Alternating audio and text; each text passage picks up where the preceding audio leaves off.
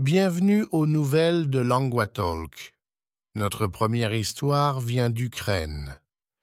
Une analyse préliminaire suggère que la Russie a utilisé un missile hypersonique Zircon lors d'une attaque sur Kiev la semaine dernière. C'est la première fois qu'un tel missile est utilisé dans le conflit qui dure depuis près de deux ans. Alexandre Ruvin, le directeur de l'Institut de recherche scientifique pour les examens judiciaires de Kiev, a déclaré que son équipe a achevé une analyse préliminaire des fragments de missiles de l'attaque. Ils ont trouvé des éléments qui sont caractéristiques du missile Zircon. Six éléments incluent des marquages spécifiques sur des parties du moteur et des mécanismes de direction.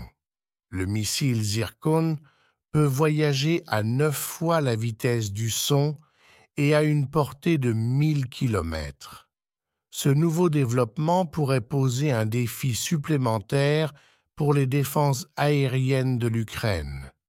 L'attaque du 7 février a entraîné la mort d'au moins cinq personnes et a causé des dommages aux bâtiments résidentiels et à l'infrastructure énergétique.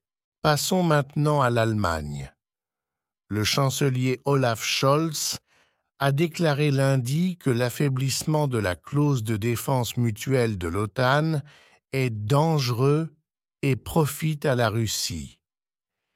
Six commentaires font suite à la suggestion de l'ancien président américain Donald Trump que les États-Unis pourraient ne pas protéger les alliés de l'OTAN qui ne dépensent pas suffisamment en défense. Cette suggestion a suscité l'inquiétude parmi les partenaires occidentaux. Le Premier ministre polonais Donald Tusk, dans une déclaration conjointe avec le président français Emmanuel Macron, a souligné l'importance du partenariat entre l'Europe, l'OTAN et les États-Unis face à l'augmentation des risques de sécurité. Tusk a souligné la nécessité pour tous les pays de l'OTAN d'augmenter le financement des capacités militaires conjointes.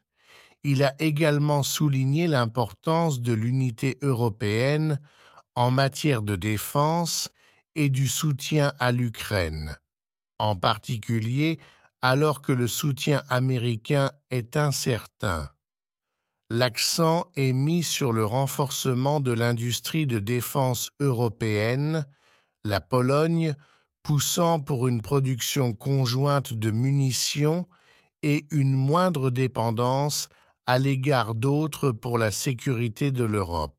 En CE, qui concerne les nouvelles économiques des États-Unis, le Sénat dirigé par les démocrates se prépare à adopter un paquet d'aides d'une valeur de 95,34 milliards de dollars pour l'Ukraine, Israël et Taïwan. Les législateurs ont voté 66 contre 33 pour passer outre le dernier obstacle procédural et examiner le projet de loi. Cependant, certains républicains sont contre plus d'aide pour l'Ukraine. Il est donc douteux que le projet de loi puisse passer par la Chambre des représentants contrôlée par les républicains. Le projet de loi comprend 61 milliards de dollars pour l'Ukraine, 14 milliards de dollars pour Israël et 4,83 milliards de dollars pour soutenir les partenaires dans la région Indo-Pacifique. Il contient également plus de 9 milliards de dollars pour l'aide humanitaire. Pour que ce projet de loi devienne loi, il doit être approuvé par les deux chambres du Congrès et signé par le président Joe Biden. En Thaïlande, l'ancien Premier ministre Thaksin Shinawatra qui est également milliardaire, a obtenu une libération conditionnelle. Taksin purge actuellement une peine d'un an et reçoit des soins médicaux dans un hôpital de la police. Il figurait parmi 930 prisonniers qui sont soit âgés, soit malades, et sont donc éligibles à la libération conditionnelle. Selon la loi thaïlandaise, il pourrait être libéré après avoir purgé la moitié de sa peine, soit le 18 février. Cependant, malgré sa libération conditionnelle, Taksin pourrait encore faire l'objet d'une détention. Les procureurs publics envisagent de l'accuser d'avoir insulté la monarchie lors d'une interview en 2015. Taksin, une figure politique de premier plan en Thaïlande, est revenu dans le pays en août après 15 ans d'exil volontaire. Cela a coïncidé avec l'élection de son allié, Sreta Tavisin au poste de Premier ministre. Taksin, qui a 74 ans, a été transféré à l'hôpital dès sa première nuit en prison en raison de douleurs thoraciques et d'une tension artérielle élevée.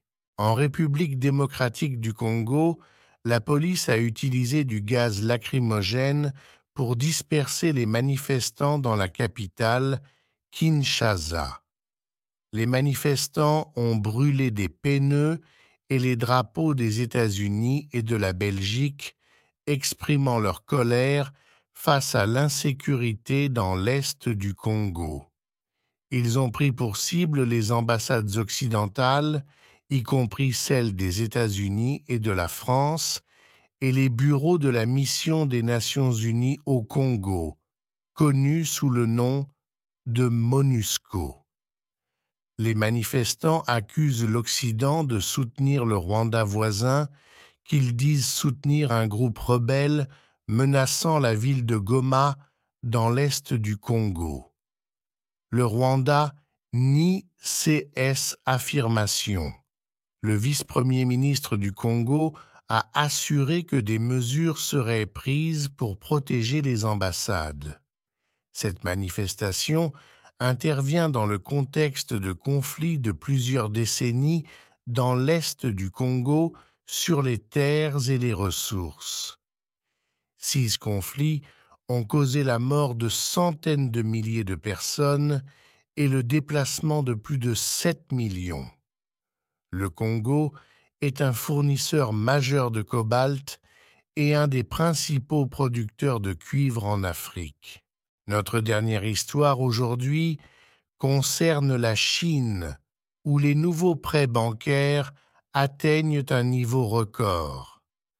Ceci est dû aux efforts de la Banque centrale pour stimuler l'économie qui a mis plus de temps à se rétablir du Covid-19 que prévu.